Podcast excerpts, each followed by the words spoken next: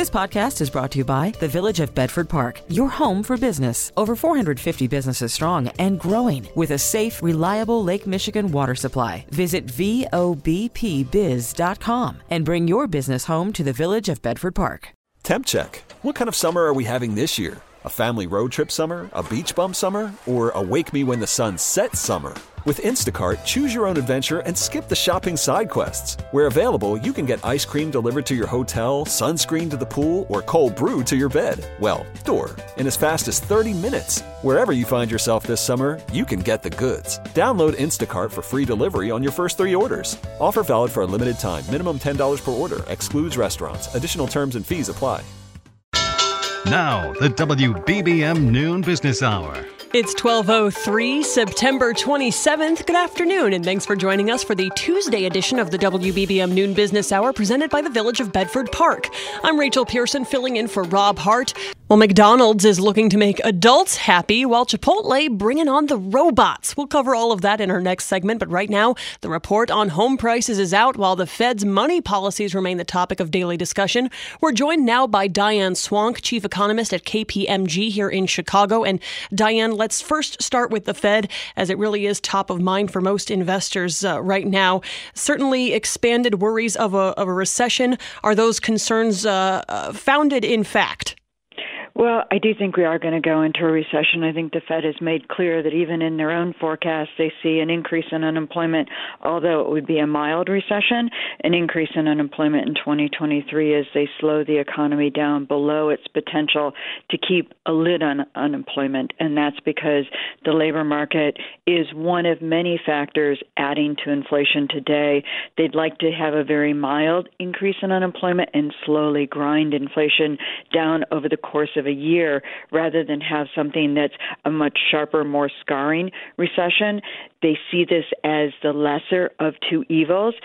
Can't the inflation we see is like a cancer. If you don't deal with it it metastasizes and could be something more chronic and require a much more deeper and scarring recession down the road. But that's a hard thing to sell to the public. And i do think there's this odd third leg of the Fed's dual, dual mandate, and that is financial stability. And you're starting to see that reflected with intention within the Fed about how fast they're raising rates and needing to get catch up on inflation that got ahead of them. And again, all of this has some far reaching impacts. Uh, can you tell us about not only investors, uh, but maybe home buyers, car loan? I mean, just all of the, the facets that are being impacted by this?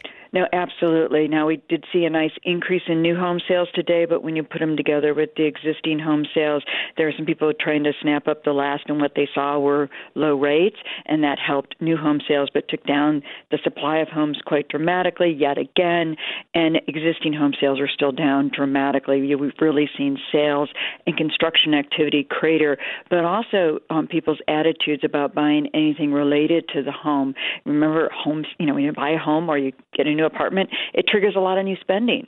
Well, when you're not doing that as much, it works in reverse, and everything related to housing, like appliances, furniture, you know, carpeting, all the things you put into homes.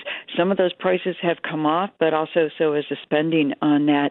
Even things like vehicles, which are still in short supply, the um, attitudes about buying vehicles have deteriorated because it's much more expensive to buy a vehicle now than it once was. If we widen our scope beyond the housing market, what are we seeing as far as consumer confidence in general? You know, consumers, there's a difference between confidence and sentiment, these different measurements. One is much more sensitive to inflation than the other. We have seen some improvements after record low rates on sentiment in July, which are by the Michigan index that is more sensitive to inflation and prices at the gas pump, to be honest with you. Those ones that have come back from their lows, we'll get another read on it on Friday, and that's good news um, in that they've come off a record low. I mean, this goes back to the 1960s here. It's still in what is well into recession territory. The Consumer Confidence Index, measured by the Conference Board, which more closely tracks the labor market, not surprisingly, much more buoyant and resilient. And that gives you the tension that the Federal Reserve is having to deal with, and that is that the persistence of the strength of the labor market, that's not something bad per se, but if it costs us in terms of inflation, and everything we gain in wages and then some has been eroded by inflation, many consumers already feel like they're in a recession, even though technically we're still generating a lot of jobs. Thanks so much. Diane Swonk, chief economist at KPMG here in Chicago. Coming up, McDonald's offers up a new Happy Meal, but it's not for kids. Cash, credit, debit, and totally free. The WBBM Noon Business Hour continues. McDonald's is trying out its Happy Meal on an older demographic, while Chipotle is turning to technology to help make its chips. Let's get the latest from RJ Hottovy, head of analytical research at foot traffic analysis firm Placer AI here in Chicago. And RJ, uh, let's start with McDonald's because I spoke with Cisco Cotto this morning and he joked, Are we getting an Xbox and a Happy Meal? and I don't think it's going to be that good of a deal, but McDonald's is sort of trying to tap into an older demographic by bringing Happy Meals for adults. What can you tell us about it? Yeah, it, it, you're right. It's a it's a unique twist on the on the Happy Meal, uh, the classic Happy Meal product, and really in a lot of ways, it's an extension of the celebrity meals that the company has run with Travis Scott and uh, J Balvin and, and others. And our foot traffic data shows that these have been extremely successful. Typically, the company sees between a five to twenty percent lift in visits the week after they uh, or the week they run those compared to prior weeks. And so this is a, a partnership they're running with a streetwear brand called Cactus Plant Flea Market. Uh, I think this will drive a, a lot of people in the stores. I think this is something that there'll be a lot of curiosity and kind of playing on the theme of nostalgia. Uh, in a lot of ways, too, the, the, I think the important thing is it doesn't add a lot of complexity. Uh, we've seen innovations slowly come back to the quick service restaurant market the last couple of months, uh, but I think those things that really kind of uh, that drive attention without overly com- making things complex complex at the restaurant are really the key to making these things work. Now, I'm curious what's actually inside this Happy Meal and how is it different than, than say, a value meal? Uh, it really is not that different, but I, I think the packaging and the idea that this is something scarce, this is something unique. Uh, it's a popular streetwear brand, and they do have some uh, unique toys that go along with it. Uh, but ultimately, at the same time, it's the you know the same kind of things that you would get. I think a ten piece McNuggets, a hamburger, uh, you know, very very straightforward. But I think the nostalgia of this all, the idea that you're getting a Happy Meal box, and uh, you know, particularly with the uh, the partnership with the brand here too. I think that that's a pretty interesting approach that uh, really haven't seen before. But I think we're going to continue to see more of these kind of unique partnerships to drive uh, awareness and visitation. Well, I'm looking forward to the return, hopefully, of Grimace. But let's switch gears now uh, it, over to Chipotle, which is sort of uh, testing. It's it's turning to robots for some of its uh, production. What can you tell us about that? Yeah, I think if you ask any restaurant operator right now what the biggest issue they're dealing with, and it, it really is labor and labor scarcity, finding enough workers to to be in the restaurants to make things run, uh, you know, streamlined and or on a streamlined basis. And, and so I think this is kind of a one way to tackle that. Uh, if you can automate some of the processes, um, we've seen more and more restaurants start to do this. I mean, Starbucks had a big announcement the last couple of weeks about automating a lot of the processes for some of their more complex drinks, and I think this is kind of uh, a very similar approach that Chipotle is taking. If they can take some of the uh, more repetitive tasks in the restaurant uh, and potentially free up uh, employees to do other things, namely getting uh, people through the line quicker, I, I think it's a good thing. And I think everything everybody wins. Chipotle is one of the, the few restaurant brands that, if we look, uh, you know, compared to the pandemic, uh, is actually slightly above, or at least you know, kind of right uh, and on par with where they were in terms of visitation trends. And so right now, it's a matter of getting through people people through the line quickly and getting that uh, peak hour uh, throughput uh, maximized. And so I think by having something like this and allowing employees uh, to really focus on the customer experience, uh, I think it could, could be a good move. I think it's going to take time to adopt, though. It's one of those things that putting a robot in, it takes some time to really work out the kinks. So uh, it's not something I expect to see it shipping every restaurant, but I think it is a worthwhile test for the company. That's RJ Hottovy, head of analytical, analytical research at Placer AI here in Chicago. Up next, Facebook parent company Meta announces a security crackdown. Temp check. What kind of summer are we having this year? A family road trip summer? A beach bum summer? Or a wake me when the sun sets summer? With Instacart, choose your own adventure and skip the shopping side quests. Where available, you can get ice cream delivered to your hotel, sunscreen to the pool, or cold brew to your bed. Well, door, in as fast as 30 minutes. Wherever you find yourself this summer, you can get the goods. Download Instacart for free delivery on your first three orders. Offer valid for a limited time. Minimum $10 per order. Excludes restaurants. Additional terms and fees apply. Cashing in with conversation. The WBBM Noon Business Hour continues.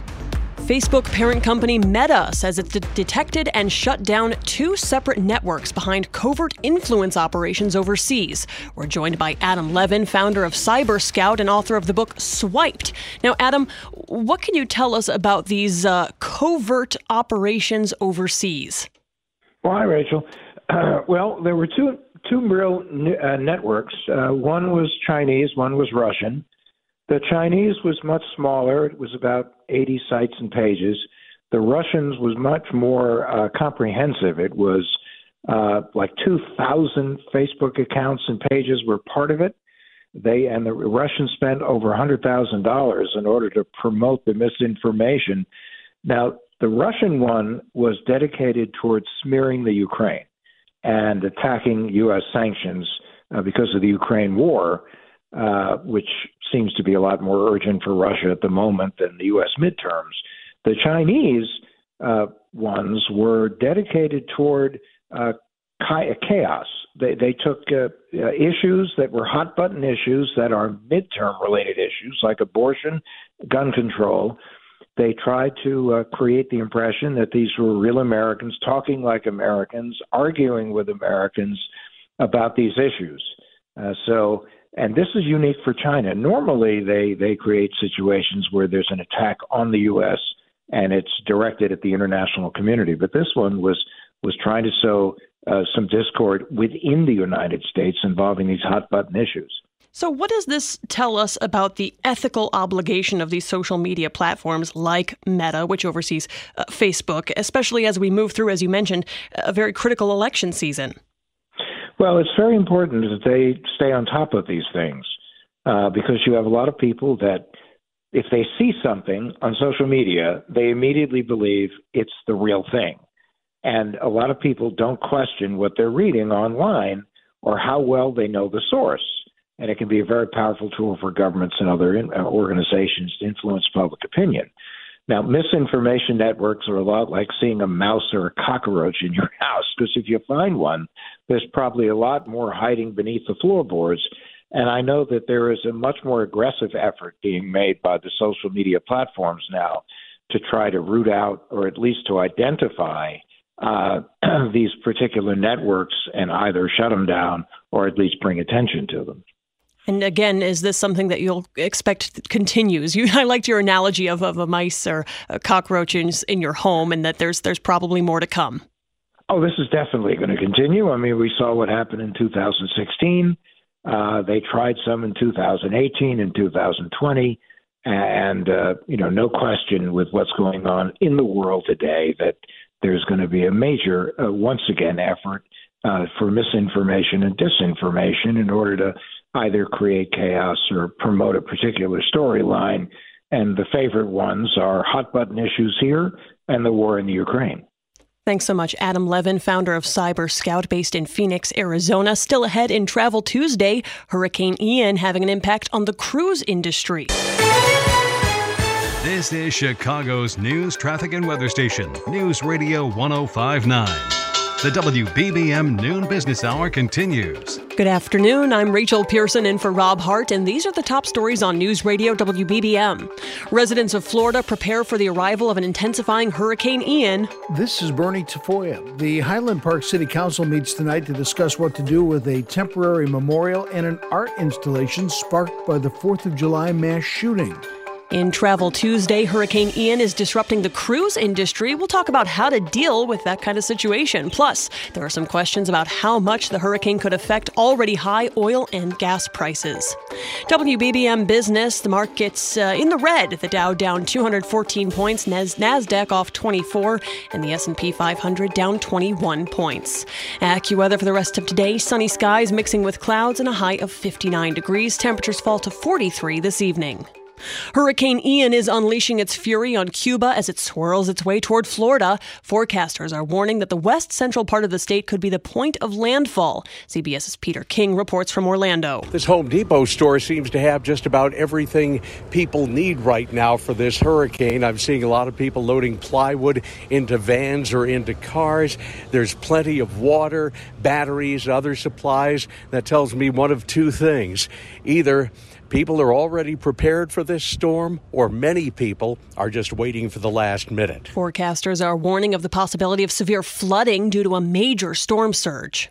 The Highland Park City Council tonight will discuss the future of a temporary memorial and art installation that followed the July 4th mass shooting in the northern suburb.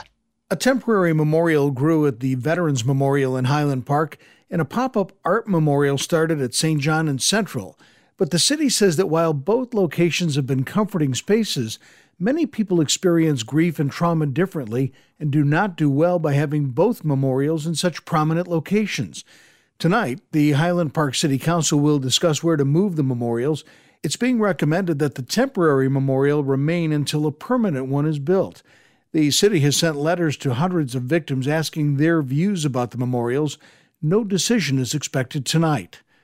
Bernie Tafoya, 1059 WBBM. Money conversation that pays a big dividend. The WBBM Noon Business Hour continues.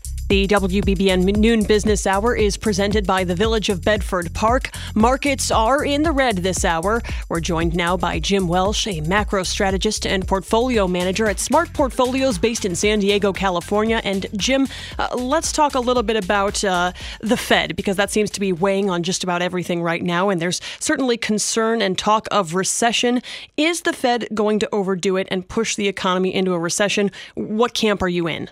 Uh, I'm in and have been in the camp that a recession was likely next year, Rachel.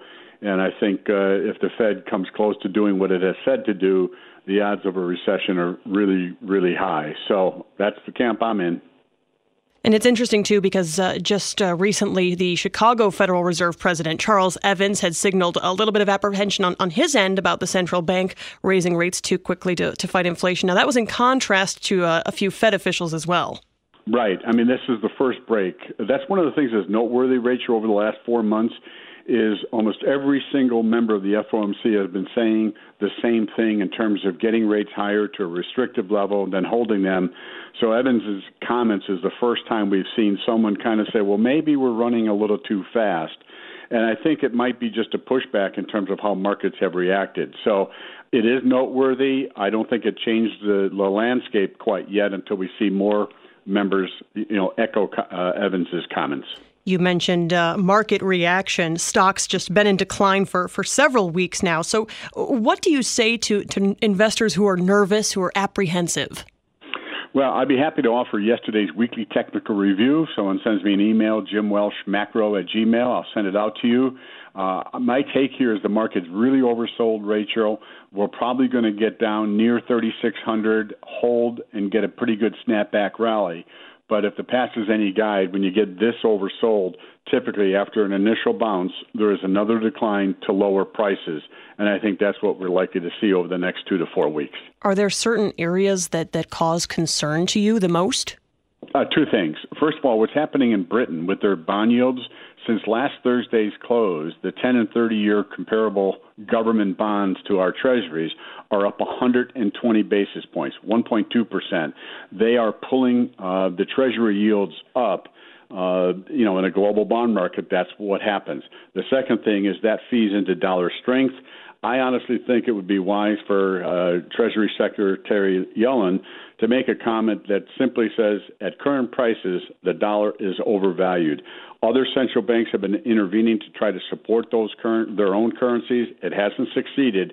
I think a comment like that from Yellen would really help kind of put a lid on the dollar's rally because that is a sign of liquidity issues and so forth. So those are the two factors: British yields and the dollar. Now let's talk about maybe some more positive areas, at least from from today. I know consumer discretionary, uh, information technology, uh, leading sort of the sectors, uh, outperforming at least by this morning's standards. Yeah, again, when you get into a decline of this intensity, Rachel, everything kind of gets swept up uh, in it, and so you may get one day here, one day there, with one sector or another doing a little bit better. But in this kind of market environment where you're kind of getting a flush, Wall Street has finally gotten woke up to the idea that the Fed is going to raise rates to a restrictive level and then keep them at that level for an extended period of time. The Fed has been saying that for probably two months. Wall Street didn't want to hear, but the the dot plots from last Wednesday and Powell's after meeting comments really drove those points home, and that's what we're seeing is a wake up call, a point of recognition, and that's where you get some of the biggest declines. Do you have a, a, prediction or a forecast of a time when these markets are really going to be flushed out, reaching that, that peak pessimism, if you will? Yeah, I, we're getting closer, obviously. I think it's going to take a while. Uh, I really believe you, you need to see inflation come down. It is going to fall dramatically. Between now and March, I think the CPI will drop under 5%. Uh, we're going to see the economy weaken, and that will give the Fed wiggle room to stop the 75 basis point uh, increase. It's possible that some of those pieces might be in place by November 2nd, but I'm certain they will be in place by the mid December meeting. Thanks so much, Jim Welsh, macro strategist and portfolio manager at Smart Portfolios based in San Diego. Up next in Travel Tuesday, dealing with disruptions in a planned cruise. An economy of words. The WBBM Noon Business Hour continues. It's Travel Tuesday. Hurricane Ian is set to make landfall in Florida, and that will certainly lead to disruptions for people going on cruises. So let's talk about ways to deal with this type of situation with Hannah Sampson, travel writer at Washington Post. Hannah, great to have you with us. Uh, first, let's talk about how, how the cruise industry itself deals with a storm like Hurricane Ian. Sure. So they've got a lot to practice because they operate in the Caribbean year round. Um, and at this time of year, it's they're basically watching the tropics as they heat up and and working on their contingency plans nonstop. So when something like Ian comes around and Hurricane Fiona um, just just before this one, um, they start to shuffle their ships around. Um, so you'll see a cruise ship that's supposed to spend uh, a week in the Eastern Caribbean they'll they'll put it west. Actually, in this case, they're taking some out of the west and putting them east to avoid the path of Ian. Um, they're staying out at sea for extra days, um, maybe because in one case the port of Tampa is closing because that's where the storm was supposed to make landfall. Um, so they'll stay out longer, and maybe people will have their cruise extended uh, in a way they they perhaps you know would not wish to. Um, and, and you know they're they're just kind of doing their best to move these giant assets out of the way of the path of the storm into calmer waters and then waiting until they know how you know how the affected areas fared uh, and then returning to them uh, you know pretty quickly now, okay, I'm a very type A person and I like to plan every single detail of mm-hmm. every trip I take. And I'm thinking to myself, if I were on a cruise right now and I thought that I was going, say, near Puerto Rico and now I'm not, uh, I'd be a little disappointed. What, what are passengers doing when something like this happens? This is this time of year you really it's not the time of year for the most type A personalities I think to go on a cruise because you really got to go with the flow in cases like this. Um, I mean, certainly you you probably would hate to be on a ship that is experiencing giant swells and really bad weather. So I think the attitude is, you know, we want to have a, a, a fun tropical vacation and we want to do it in good as good weather as possible. So um, you know, I think people just kind of understand that they're going to go where they can go, where it's safe. And um, if they really had their heart set on like Cozumel and instead they're going to the Bahamas, they just got to plan that Cozumel trip for later and ideally not in hurricane season uh, because there's there's really like you really just got to let it go if you're on a ship in that case and uh, and and do um, basically go where they're taking you and try to enjoy it. Now you mentioned too the, the, the port in, in Tampa. Is that right? That it's that it's is mm-hmm. it shut down? And I'm curious if it's also delayed crews that were set to leave in the near future, and if or if trips have been canceled altogether. So I know that there's at least one. Tampa's not the the busiest port, um, so it's not like a Miami or a Fort Lauderdale where you're going to have a lot of ships throughout the week. Um, I know there is at least one carnival ship that may extend their trip and stay out, either maybe stay at sea or, or maybe fit in another stop. I'm not sure what they're going to do, um, depending on when the port of Tampa reopens. It's it's really a question mark because you know Tampa doesn't know what kind of flooding they're going to be dealing with, what kind of infrastructure problems they're going to have. Um, so I would expect that next sailing of that ship to also be delayed. Um, but so far, I haven't seen specifics. I'm sure they'll be communicating with the people who are going to go on that ship. Um, and, and I also heard that there's a Jacksonville cruise. Um, Jacksonville could also be impacted, even though it's on the other side of the state. Um, but that's kind of a question mark right now, too. Thanks so much, Hannah Sampson, travel writer for the Washington Post. You can join us at this time tomorrow for Personal Finance Wednesday, and still to come, gauging the potential impact of the hurricane on gas and oil markets. Conversation that's on the money. You're listening to the WBBM Noon Business Hour. Well, we discussed the impacts of Hurricane Ian on the cruise industry, but there are also questions about the possible impact of the energy markets. Let's get some insight now from Stephen Schork, principal and co founder of the Schork Group in Villanova, Pennsylvania. Stephen, uh, I'm guessing that Hurricane Ian probably not going to pose a major threat to the national supply of oil and gasoline, but what could it mean for Florida's supply? Well, actually, it will have a, an impact for markets east of the Rockies because the market uh, in the United States is interconnected through a number of pipelines that the oil coming in and being produced in the Gulf of Mexico makes its way out across through uh, the United States up into the Midwest and into uh, the East Coast, and then, of course, into Florida. So, certainly at this point, we're looking at a situation where production is being halted in certain areas. Uh, crude oil uh, platforms in the Gulf are, are taking necessary precautions to bring their personnel off, uh, keep them safe, shut in these operations.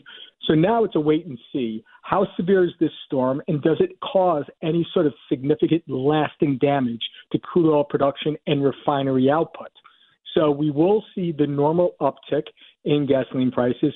Certainly, we are seeing that now. That's a function of hoarding. People in the direct path of the hurricane traditionally will go right to the airports. They'll top off their tanks. They'll top off. They'll uh, load up their jugs for their diesel generators and so forth. Uh, so that should be a temporary blip. Now, it all comes down to how long or if we see any sort of lasting issue.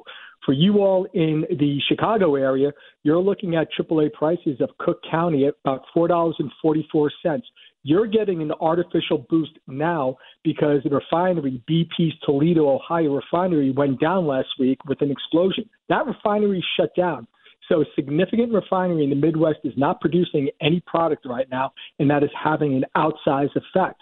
Now, in Chicago, what you have to worry about is okay, this BP refinery, it's going to be off for the foreseeable future. Now, do we see any damage from Hurricane Ian coming into the Gulf Coast? If that's the case, then access to gasoline coming up from the Gulf Coast is going to be uh, challenged. Therefore, you're in a serious situation right now. So hold your breath, Chicago. Hold your breath, Ian. Uh, excuse me, um, Florida, because it all depends on what Ian is doing. And for you in Chicago, really, when are we going to get that BP refinery back up and running? That's the most pressing issue going into the end of this quarter.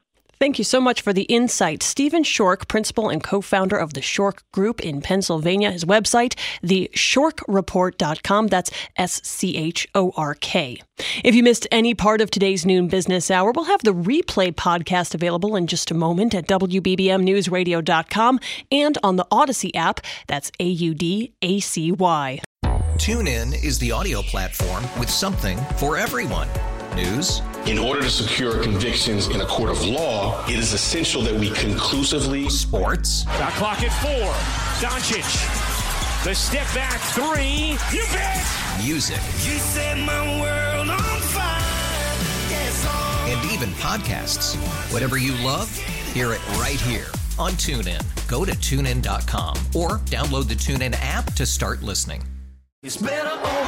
After investing billions to light up our network, T Mobile is America's largest 5G network. Plus, right now, you can switch, keep your phone, and we'll pay it off up to $800. See how you can save on every plan versus Verizon and AT&T at tmobile.com slash across America. Up to four lines via virtual prepaid card. Allow 15 days. Qualifying unlocked device credit service ported 90 plus days with device and eligible carrier and timely redemption required. Card has no cash access and expires in six months.